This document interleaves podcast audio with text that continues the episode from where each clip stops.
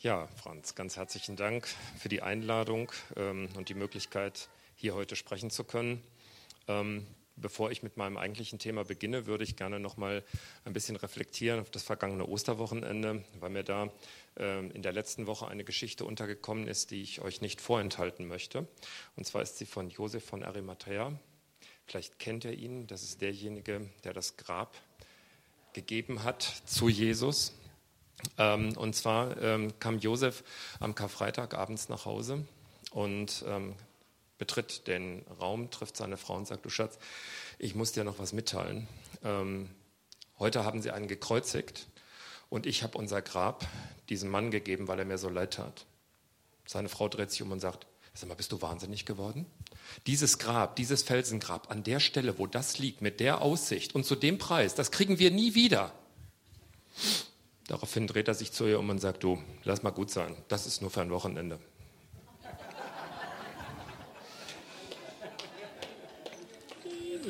Ja. Ja, danke an Martin Pepper, der hat es mir geschickt. Es war ganz lustig. Ich fand es jedenfalls sehr interessant und vor allen Dingen ist es auch der Hintergrund gewesen, warum ich mich mit dem Thema, das ich heute habe, nochmal intensiver beschäftigt habe. Weil es mir am Kar-Samstag das erste Mal in all den Jahren passiert ist, dass ich angefangen habe, mich irgendwie sehr komisch zu fühlen. Weil ich diesen Tag zwischen dem Tod Jesu und der Auferstehung irgendwie für mich ganz persönlich und mal ganz anders wahrgenommen habe. So irritierend, so fast alleingelassen. Ich fand es wirklich komisch, das ist mir noch nie so passiert und ich habe einfach angefangen, darüber nachzudenken, was ist der Hintergrund, was ist da gewesen, was kann das sein? Und letztendlich bin ich bei einem ganz, ganz großen Thema gewesen und das ist die Barmherzigkeit und habe mich mit dieser Frage auseinandergesetzt, was bedeutet Barmherzigkeit? Wie sollten wir uns verhalten, wenn wir barmherzig sein wollen? Und was sagt uns die Bibel dazu? Und so bin ich dann zu meinem heutigen Thema gekommen. Schauen wir mal, ob das mit den Folien funktioniert. Darf ich mal um die erste bitten? Ja, ich habe meine Predigt genannt, warum Taxifahrer beliebter sind. Das mag den einen oder anderen im ersten Moment verwundern, aber ich werde im Verlauf meiner kurzen Ausführung noch verstärkt zu diesem Thema kommen und auch erklären, warum ich das als Titel genommen habe. Bitte einmal klicken, weil na? Ein Klick bitte. Na, das war jetzt ein bisschen viel, aber vielleicht einmal kurz zurück. Nee, der mag nicht. Okay, ist egal. Also der eigentliche Text, der jetzt hätte kommen sollen, wäre der, dass ich nämlich dieses Statement, warum Taxifahrer beliebter sind, noch ergänzt habe, nämlich um den Hinweis, warum Taxifahrer beliebter sind als Christen. Und das ist etwas, was mir irgendwann vor einigen Jahren mal widerfahren ist und dazu würde ich halt ganz gerne im Verlauf meiner Ausführungen noch etwas sagen. Aber zunächst mal zu der grundsätzlichen Thematik der Barmherzigkeit und dem, was die Bibel uns dazu sagt. Ich habe angefangen im Alten Testament und stelle fest, dass im Alten Testament eigentlich Barmherzigkeit eine herausragende Eigenschaft von Gott ist. Gott ist gegenüber den Israeliten barmherzig gewesen. Das hat sich in verschiedenen Bibelstellen dargestellt. Vielleicht jetzt mal klicken, dass wir auf die zweite Seite kommen, dann können wir uns die Bibelstellen noch anschauen. Genau. Wir kennen alle den 2. Mose 34, wo wir hören, dass der Herr, der starke Gott ist, der barmherzig und gnädig ist, langsam zum Zorn und groß voll Gnade und Treue.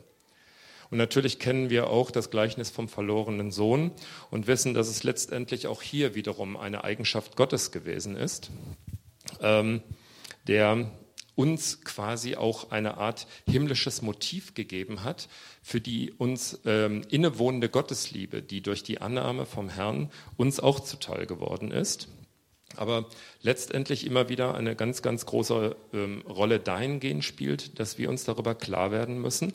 Und das sagt ja letztendlich auch das Gleichnis vom verlorenen Sohn, dass das Ganze eine irdisch unverdiente und himmlisch kaum begreifliche Zuwendung bedingungsloser Liebe ist.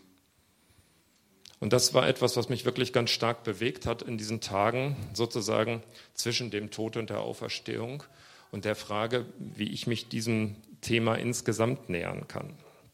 Und was für mich halt wirklich bemerkenswert war, ist der Ansatz zu sagen, dass diese Barmherzigkeit, die wir wahrscheinlich alle schon mal von Gott erfahren haben, letztendlich auch Handlungsmotiv für den gläubigen Menschen sein sollte.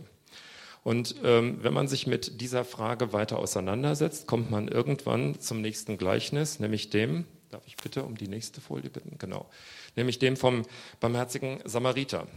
In Lukas 10, 25 bis 37 wird uns von Jesus das Gleichnis gegeben des Samariters, der als einziger an jemanden, der überfallen wurde, nicht vorbeigeht, sondern ihm hilft. Und das als jemand, der nicht gerade als Rechtgläubiger zu seiner Zeit eingestuft wurde. Also jemand, der eigentlich durchaus auch von vielen vermeintlich Rechtgläubigen als sehr kritisch betrachtet wurde als Samariter. Aber seine Hilfsbereitschaft ist es letztendlich gewesen, die rechtgläubigen Hörer, und das war ja auch Grund dieses Gleichnisses, das Jesus gegeben hat, wirklich beschämt hat. Die Hilfsbereitschaft für die Armen und Schwachen eindrucksvoll auf diese Art und Weise einzumahnen. Und natürlich wissen wir auch, dass es ein großes Thema in der Bergpredigt ist. Matthäus 5,7, glückselig sind die Barmherzigen, denn sie werden Barmherzigkeit erlangen. Also diese Wechselwirkung zwischen dem, was uns im Alten Testament gesagt wird, von der Barmherzigkeit Gottes uns gegenüber und unserem Interagieren in der Welt, in der wir uns bewegen. Das wird sicherlich auch noch klarer, wenn wir nämlich anfangen, uns mal die Frage zu stellen, in welchem Zusammenhang wir diesen Begriff der Barmherzigkeit auch sehen können. Und da kommt uns sicherlich relativ schnell auch die Nächstenliebe ins Auge. Wir reden also über Hochachtung, über Wertschätzung, über Wohltätigkeit, Mildtätigkeit und natürlich, wie ich es gerade erwähnte, der Liebe dem Nächsten gegenüber. Lateinisch ist das Ganze Caritas und damit natürlich auch durchaus ein Ansatz, der uns dann zu der Frage führt, was bedeutet das eigentlich in der praktischen Umsetzung? Und da bitte ich um die nächste Folie, denn ich habe ein bisschen gewildert. Und diese Statements, die ihr dort seht, sind Statements, die ich vom katholischen Bistum Augsburg von deren Webseite runtergeladen habe. Denn interessanterweise ist mir bei der Beschäftigung mit dem Thema Barmherzigkeit aufgefallen, dass die Katholiken dieses Jahr als das Jahr der Barmherzigkeit feiern und insofern auch da ein ganz großer Fokus darauf gelegt wird.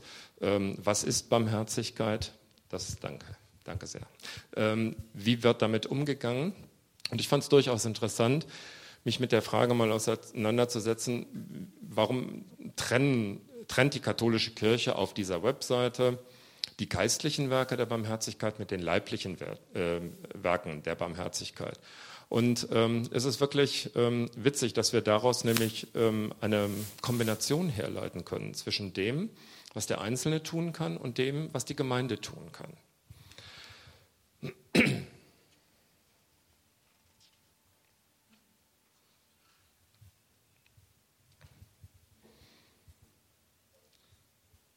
Eine Frage, die dabei aufkam, für mich war die, ist das eigentlich etwas, was ich mir frei wählen kann, was sozusagen ein schöner Side-Effekt, ein Nebeneffekt ist des Christentums? Oder welche Wertigkeit Gott in dieser gesamten Thematik der Barmherzigkeit sieht. Wir haben vorhin schon das Statement aus der Bergpredigt gehört, das sich auch in Lukas 6, 36 wiederfindet. Darum seid barmherzig, wie euer Vater auch barmherzig ist.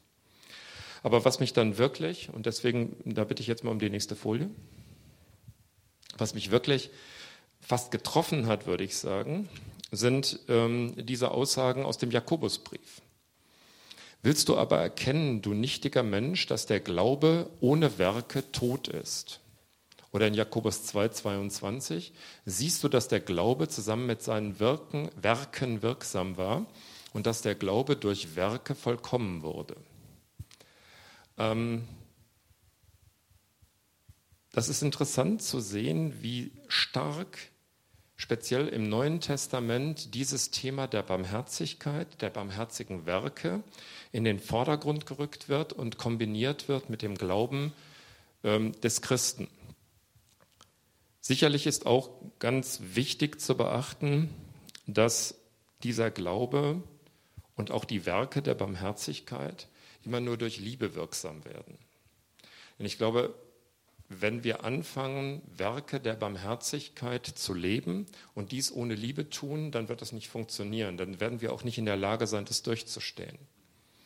Und deswegen war es mir auch wichtig, hier den Galaterbrief nochmal mit Galater 5,6 zu erwähnen, wo genau dieses eben halt steht. Denn in Christus Jesus gilt weder Beschneidung noch Unbeschnittensein etwas, sondern der Glaube, der durch Liebe wirksam ist.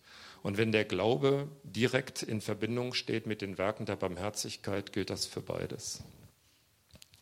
Bitte mal die nächste Folie. Wenn ich über Barmherzigkeit nachdenke, dann sehe ich auch, dass Barmherzigkeit beispielsweise im Gegensatz zu Mitleid keine Haltung ist, sondern Aktivität impliziert. Ich muss etwas tun, es kommt etwas aus mir heraus. Es ist nicht eine reine Haltung, etwas, was eher passiv ist, sondern es geht um Aktivität.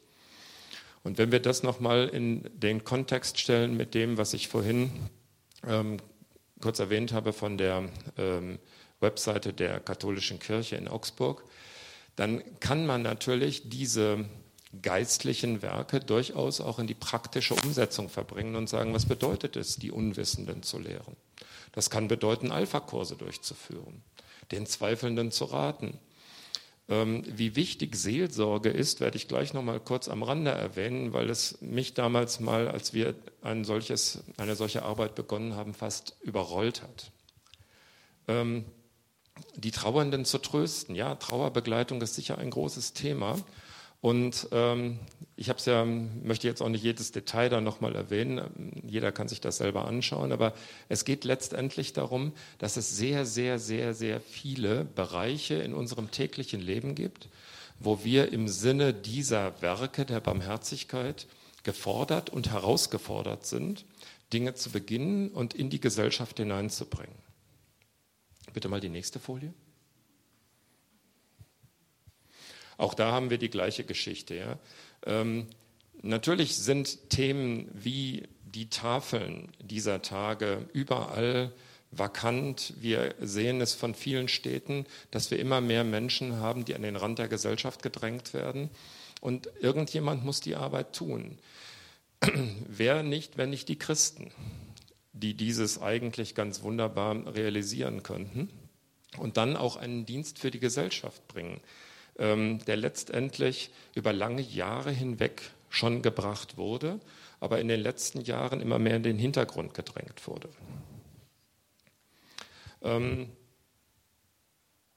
Wenn wir anfangen, uns mit dieser Frage zu beschäftigen, wie sich Gesellschaft verändert und welchen Anteil wir an einer Veränderung in diesem Bereich haben, und auch wahrnehmen können, dann kommen wir relativ schnell zu dem Thema, dass beispielsweise auch in diesem, ich würde sagen, einem der reichsten Länder der Welt, auch in diesem Land die Armut eine immer größere Rolle spielt. Es hat gerade vor einer Woche den Armutsbericht der Bundesregierung gegeben, der für das Jahr 2016 veröffentlicht wurde. Wir reden inzwischen davon, dass über 15,7% der Deutschen von Armut bedroht sind. Wir reden davon, dass 500.000 Kinder in Deutschland an Hunger leiden. Und wir reden davon, dass beispielsweise die Zahl der Obdachlosen zwischen 2006 und 2016, also in den vergangenen 10 Jahren, um 25% gestiegen ist. Dabei redet man heute von 335.000 Menschen, die offiziell in Deutschland obdachlos sind. Jeder weiß aber, dass wir eine Dunkelziffer haben, die weit, weitaus höher liegt. Das lässt sich relativ einfach nachempfinden, wenn man sich beispielsweise vor Augen führt, dass in Berlin Übernachtungsplätze für Obdachlose zur Verfügung stehen, 920 an der Zahl. Offiziell der regierende Bürgermeister der Stadt Berlin herausgegeben hat, dass wir ca. 3.000 Obdachlose in Berlin haben. Also faktisch nur jeder Dritte einen Übernachtungsplatz hat. und die Stadtmission sich zu dieser Thematik inzwischen auch geäußert hat und erklärt hat, 3000 Obdachlose kann nach ihrer Meinung überhaupt nicht sein. Man erwartet, dass es eher 5.000 bis 6.000 Menschen sind, die Obdach suchen. Das sind Realitäten, mit denen wir uns auseinandersetzen müssen und die letztendlich auch die Kirchen treffen. Ich möchte jetzt gerne mal bitten, auf die nächste Folie weiterzugehen. Denn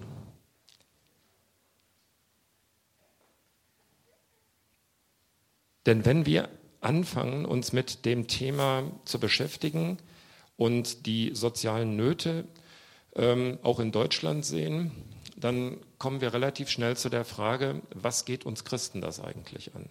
Ist das ein Thema für die Christen oder haben die Christen ihre Aufgabe mehr in ihren Gemeinden untereinander zu lösen? Und um das einfach nochmal für mich selber auch herauszuarbeiten, habe ich mich ein wenig intensiver mit den Paulusbriefen auseinandergesetzt und dabei durchaus etwas ganz Interessantes gesehen.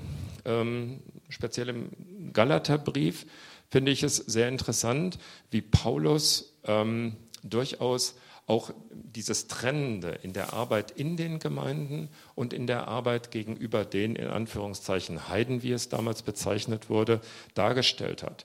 Wie er also sich selber eher im Bereich der Arbeit außerhalb der Gemeinden betrachtet, während er beispielsweise Jakobus und Petrus eher als diejenigen sieht, die innerhalb der Gemeinden agieren.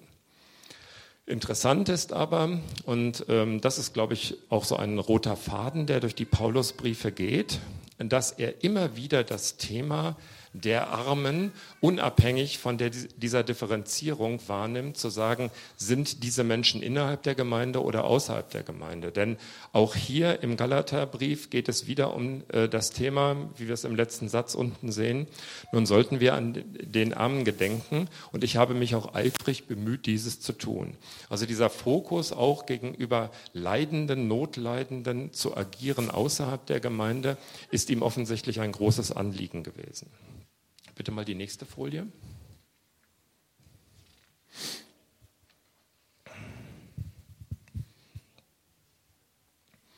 Und was für mich wirklich sehr interessant war,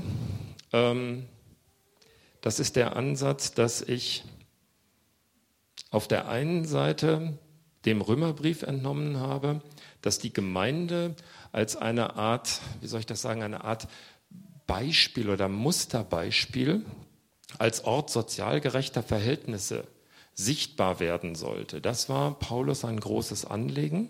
Aber auf der anderen Seite hat er auch immer wieder gesehen, dass es bestimmte Dinge gibt, die halt in der Gemeinde gelöst werden sollen. Wir sehen hier einige Beispiele, dass er beispielsweise Beschwerden oder Streitigkeiten, die innerhalb von Christen existieren, immer in die Gemeinde verlagert sah. Durchaus auch, wie wir es unten im Korintherbrief sehen, irgendwelche Disziplinierungen schwerer Sünden doch eher in die Gemeinde verlagert sah. Jetzt bitte nochmal die nächste Folie.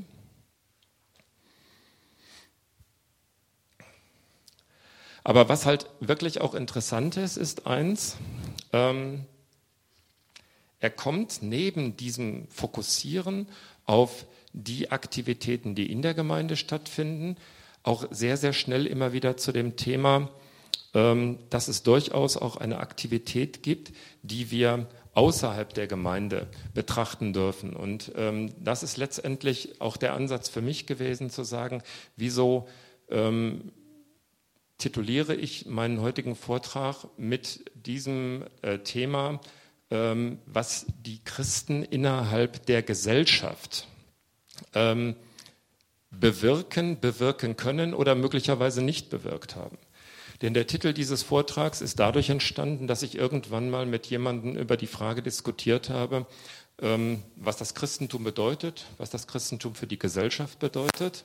Und diese Person mir entgegengehalten hat, zu sagen, also ehrlich gesagt, ich kann bei einem Taxifahrer den größeren Nutzen für die Gesellschaft betrachten als bei einem Christen. Der Taxifahrer hilft mir, von A nach B zu kommen. Was bringt mir der Christ? Eigentlich gar nichts mehr. Und ich fürchte, dass wir inzwischen in einem Status befindlich sind, und das habe ich hier auch mit dem ersten Statement dargestellt, dass wir mehr und mehr zu dem Punkt kommen, dass die Gesellschaft uns in diesem Bereich als Christen auch gar nicht mehr wahrnimmt. Und ich fürchte, in großen Teilen haben wir uns das auch damit verdient, dass wir eben halt nicht mehr wirksam in der Gesellschaft agieren, nicht mehr wahrgenommen werden in diesen Bereichen. Und die Gesellschaft letztendlich gar nicht mehr einsieht, welchen Nutzen Christen eigentlich bringen können. Das, wie gesagt, sieht man im Gegensatz zum Nutzen des Taxifahrers relativ schnell. Natürlich muss man sich die Frage stellen, warum ist das so? Und war das mal anders? Und deswegen das Statement ganz unten, warum heißt die Krankenschwester Krankenschwester? Vor 50 Jahren war es jedem vollkommen klar, dass Schwestern, nämlich christliche Ordensmenschen, in der Gesellschaft ihren Wert gehabt haben, weil sie in der Gesellschaft einen Dienst geleistet haben, den jeder brauchte. Wer ins Krankenhaus gegangen ist, wurde versorgt von Schwestern, von Ordensmenschen, die dort gearbeitet haben. Jedem war es relativ klar, dass er an dieser Stelle natürlich auch auch aus nichtchristlicher Sicht einen Nutzen davon haben kann. Und das ist in den letzten Jahren leider an vielen Stellen verloren gegangen. Wenn wir uns vor Augen führen, dass beispielsweise ehemalige Richter am Bundesverfassungsgericht der Bundesrepublik Deutschland das Statement abgegeben haben, zu sagen, wir sorgen uns um die Grundwerte unserer Gesellschaft, denn die Väter des Grundgesetzes haben im Jahre 1949 das Grundgesetz auf den christlichen Wurzeln, die damals vorherrschten, gegründet. Und genau diese christlichen Wurzeln sind in den vergangenen 30 Jahren maßgeblich vernachlässigt worden. Wie soll aber ein Gebäude, in diesem Fall das Grundgesetz, Bestand haben, wenn das Fundament, sprich die christlichen Wurzeln, nicht mehr gepflegt werden? Das weiß jeder, der ein Haus hat, was es für ihn bedeutet, wenn die Fundamente seines Hauses anfangen zu bröckeln, wenn das Haus nicht mehr tragfähigen Baugrund hat. An dieser Stelle ist der Status gerade dieser, dieses Hals der Gesellschaft in gleicher Art und Weise gegeben. Wenn wir diese Dinge für uns selber nicht mehr wahrnehmen, wenn die Gesellschaft uns als Christen in dieser Funktion nicht mehr wahrnimmt, dann fängt es an, schwierig zu werden. Und die Auswirkungen sehen wir in vielen Bereichen. Je mehr sich Christen, je mehr sich die Kirche zurückzieht aus diesen sozialen Aktivitäten, aus diesen Werken der Barmherzigkeit, umso schwieriger wird es in der Gesellschaft, weil nämlich niemand diese Lücke, die dort hinterlassen wird, auffüllt, auch gar nicht auffüllen kann.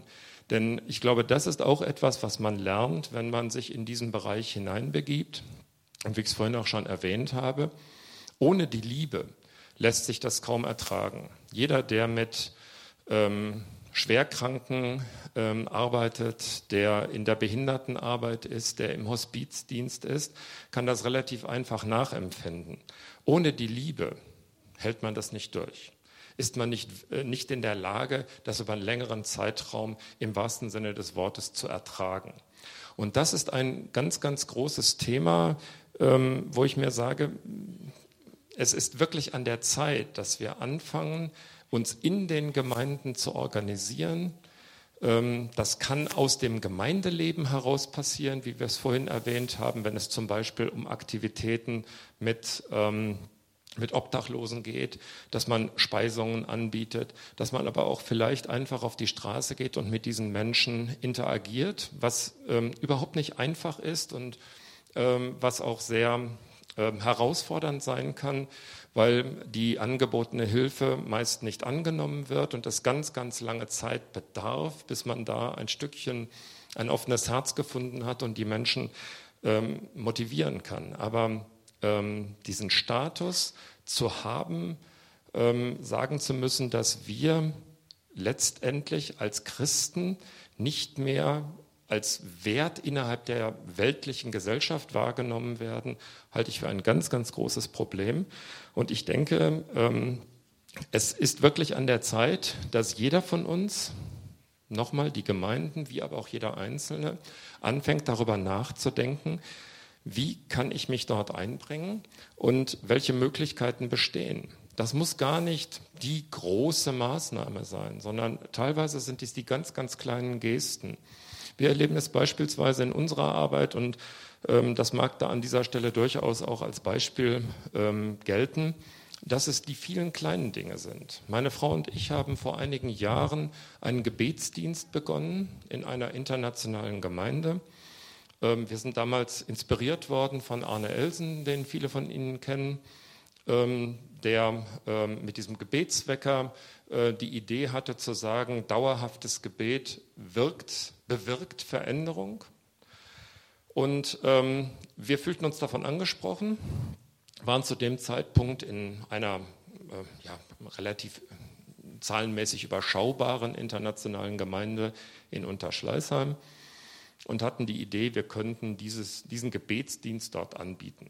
Wie gesagt, überschaubare Personenzahl. Meine Erwartungshaltung war, dass wir, vielleicht einmal im Monat für eine Person beten könnten. Und auf diese Art und Weise sind wir damals relativ naiv an den Pastor und die Ältesten herangegangen, haben gesagt, wir würden das gerne anbieten. Nachdem wir ein paar Hürden nehmen mussten, wurde uns das möglich gemacht. Und dann haben wir unseren ersten Gebetseinsatz gehabt an einem Sonntag nach dem Gottesdienst, der dann gleich die ersten Probleme hervorgerufen hat, weil es kam nicht eine Person, sondern es stand eine lange Reihe da. Und wir bekamen schlicht organisatorische Probleme, weil irgendeine andere Gemeinde diese Räumlichkeiten auch noch nutzen wollte und wir bei weitem nicht fertig waren. Nach 2 Wochen haben wir diesen Dienst aus der Gemeinde rausgenommen und sind in mein Büro gegangen, das dort in der Nähe befindlich war, und haben diesen Dienst dort angefangen. Und das ist dann so weitergegangen bis zum letzten Sommer, wo wir beide den Eindruck hatten, wir sollten zunächst mal uns aus all diesen verschiedenen Diensten zurückziehen und in einer Art Sabbatjahr uns ein wenig neu orientieren. Aber klar ist auch gewesen, dass eine extreme Not in nahezu allen Bereichen da war. Ich bin damals mit der naiven Haltung durch die Welt gelaufen, zu sagen, also ich bin evangelisch aus der charismatischen Bewegung, das heißt, mit Katholiken bitte nicht. Ja? Mit denen möchte ich nichts zu tun haben. Das waren die Ersten, die bei uns in der Schlange standen. Und dann kommt man irgendwann zu diesem Punkt, und insofern ist auch diese Predigt heute weniger für euch, denn mehr für mich, dass man irgendwann zu dem Punkt kommt, zu sagen, und auch das habe ich von Arne Elsen gelernt, das ist ein ganz wunderbarer Spruch, ich weiß genau, dass ich nichts weiß. Und das hat mich immer wieder überrollt, in so vielen Bereichen. Ich habe immer eine Erwartungshaltung an bestimmte Aktivitäten gehabt, wo ich dachte, du musst was tun, du musst in diesem Bereich mehr tun, du musst eine bestimmte Grundlage schaffen. Und die Menschen haben den kleinen Finger genommen. Auf den haben sie geschaut, den haben sie gesucht. Und dieser kleine Finger bedeutet extrem viel für Menschen in Lagen, die wir uns nicht mal ansatzweise vorstellen können. Nehmen wir beispielsweise all die Altersheime, die wir haben. Haben wir Vorstellungen davon, wie es ist, wenn man in einem Altersheim ist und alle 6 Wochen eine halbe Stunde Besuch bekommt? In Behinderteneinrichtungen ist es dasselbe in Grün. Meine Frau hat irgendwann angefangen, eine Betreuung zu übernehmen vom Amtsgericht in Dachau. Und wir haben uns ein wenig in einer Behinderteneinrichtung im Dachauer Hinterland engagiert. Das Erste, was die Menschen tun, wenn sie dorthin kommen, ist zu fragen, wann kommst du wieder? Kommst du nächste Woche auch? Ich sag mal, wenn die ihren Tag der offenen Tür, ihren Angehörigentag haben, behaupte ich, dass vielleicht 10-15% der Angehörigen, warum das auch immer so ist, zu diesen Tagen kommen. Die meisten Menschen haben eine extreme Einsamkeit. Und da ist niemand da, der was tun kann. Nun stellt sich die Frage, was kann man tun? Denn nicht jeder ist als Pflegekraft ausgebildet. Nicht jeder hat die Möglichkeit und auch die körperliche Konstitution, derartiges zu tun. Aber auch darum geht es nicht. Es geht nicht darum, dass wir in solchen Aktivitäten irgendwelche Medizinkräfte ersetzen. Es geht darum, eine halbe Stunde bei einer Person zu sitzen und Händchen zu halten. Das ist mein Hauptargument für all die englischsprachigen Menschen in unserem Freundeskreis und Umfeld, die sagen, tut mir leid, kann kein Deutsch. Braucht man auch nicht. Händchen halten geht auch international. Das ist ein Thema, mit dem wir uns wirklich ernsthaft auseinandersetzen müssen. Oder einmal die Woche irgendjemand aus der Zeitung vorlesen. Es gibt hunderte Möglichkeiten, die wir uns vorstellen können, in diesem Bereich was zu tun. Oder der kinderfreudigen Familie in der Nachbarschaft anzubieten, zu sagen, ich lese den Kindern einmal in der Woche eine halbe Stunde eine Geschichte vor. Es gibt alle Möglichkeiten, die wir wahrnehmen können, in diesem Bereich aktiv zu werden. Und ich finde es einfach eine verlorene Chance, wenn wir diese Möglichkeiten nicht wahrnehmen, die Dinge, die uns möglich sind, die keinen großen Einsatz bedeuten, die nur eine halbe Stunde oder eine Stunde Fernsehen pro Woche weniger bedeuten, wenn wir die an uns vorbeilaufen lassen und uns dann mit solchen Sprüchen konfrontiert sehen, zu sagen, also der Taxifahrer bringt mir mehr als ihr. Aber wir können natürlich die Welt nicht ändern, auch die Sicht der Welt nicht ändern, wenn wir nicht anfangen, in diesem Bereich wieder aktiv zu werden. Und wenn ich mir überlege, was ich in den letzten Tagen beim Bibellesen alles zum Thema der Barmherzigkeit gelesen habe, dann ist mir eins vollkommen klar, dass wir nicht nur darüber nachdenken sollen, ob es vielleicht ein schöner Nebeneffekt unseres christlichen Lebens wäre, an dieser Stelle aktiv zu werden, sondern dass es vielmehr eine Verpflichtung ist, die für uns notwendig ist, um letztendlich in den Schritt der vollkommenen Beziehung zu Jesus zu kommen.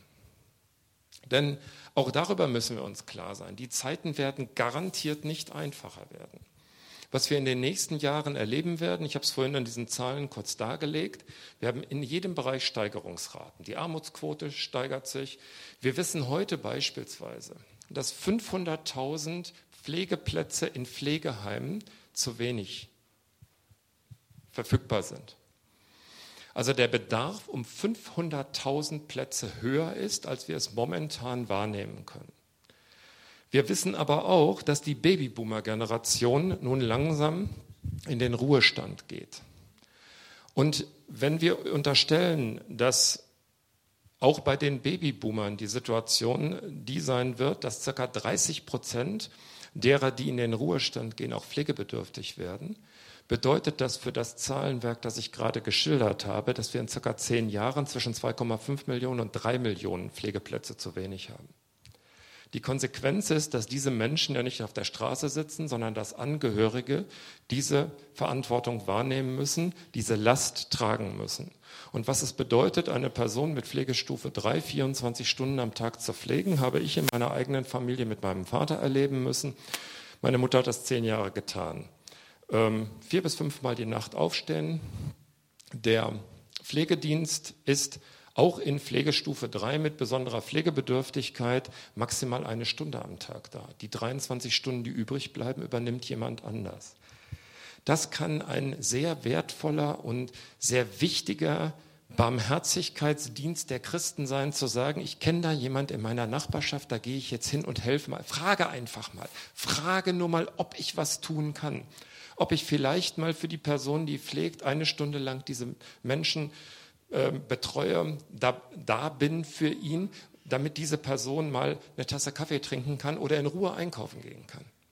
All das sind Dinge, die wir in unserer heutigen Gesellschaft komplett an den Rand schieben. Und ich bleibe immer dabei, wenn nicht die Christen, wer soll es dann sonst übernehmen? Wir wissen alle, dass große Veränderungen in der Industrielandschaft auf uns zukommen werden. Industrie 4.0, ein wunderbarer Ansatz. Wenn wir nur darüber nachdenken, wie viele Arbeitsplätze dadurch auch verloren gehen werden, dann haben wir bis heute noch keine Vorstellung davon.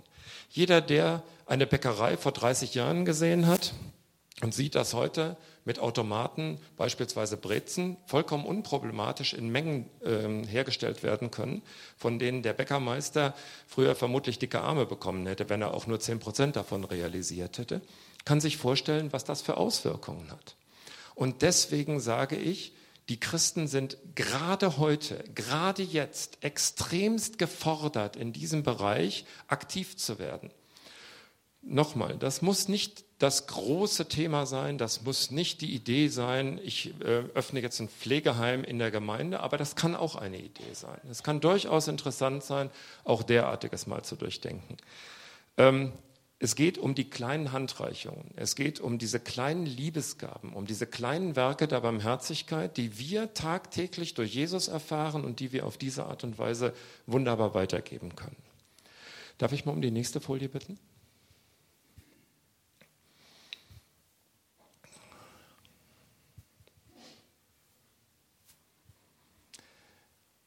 Wenn man die Paulusbriefe durcharbeitet, wird man, und so ist es mir gegangen, viele Stellen finden, in denen Paulus ganz deutlich macht, dass es in den Aktivitäten, auch denen, die ich gerade geschildert habe, eben nicht darum geht, diese nur in der Gemeinde zu realisieren, sondern sie auch gegenüber der Welt wahrzunehmen.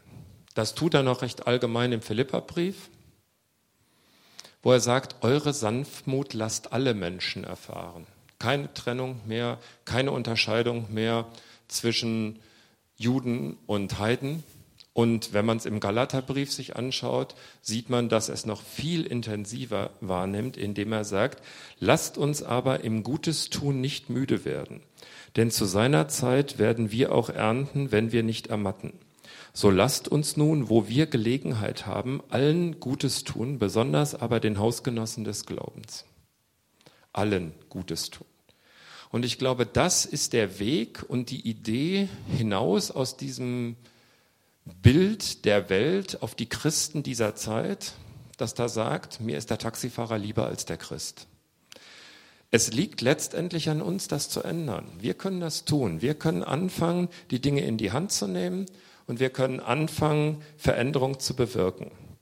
Wir stehen damit durchaus, und das ist mir auch wichtig, es nochmal zu erwähnen, genau auf dem Boden unseres Grundgesetzes, nämlich dem Ansatz, dass die christlichen Werte Basis unserer und damit auch der politischen Tätigkeit in dieser Republik sind.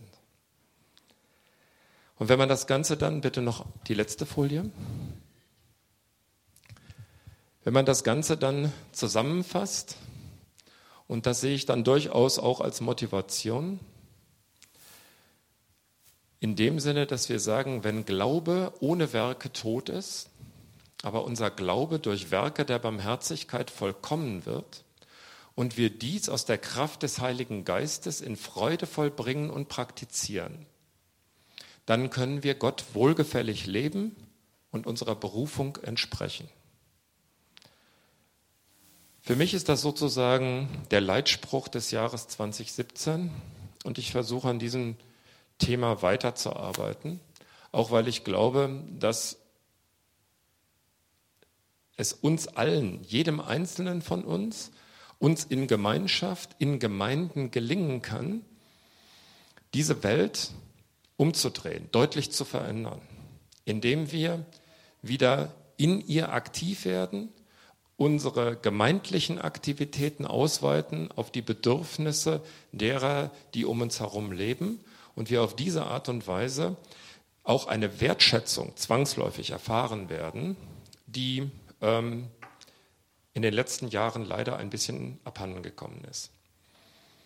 Ich möchte meinen Vortrag damit schließen, dass mir vor allem an allererster Stelle, aber auch dem, der sich angesprochen fühlt, mit auf den Weg zu geben und sich mit dieser Thematik auseinanderzusetzen. Ja, da kommt man ganz am Ende dann auch auf das Thema der Berufung, dem Entsprechen von Berufung. Und ich möchte heute abschließen mit der Frage, kennst du deine schon? Kennst du deine Berufung? Weißt du, wozu du berufen bist, was der Herr mit dir machen will, was der Herr mit dir vorhat? Kennst du das? Oder ist das vielleicht ein Thema, das man auch nochmal vertiefen kann? Ich muss sagen, ich bin das erste Mal vollkommen geschockt gewesen, als mich jemand fragt, kennst du deine Berufung? Ich wusste überhaupt nicht, wovon er redet und was das denn eigentlich sein sollte und welche Erwartungshaltung wer denn da an mich hat. Ich glaube, das ist sicherlich auch ein Thema, das man vielleicht irgendwann demnächst mal vertiefen kann. Ich bedanke mich ganz herzlich für die Möglichkeit, dazu heute was sagen zu dürfen und danke für die Einladung und wünsche euch allen einen gesegneten Sonntag. Danke.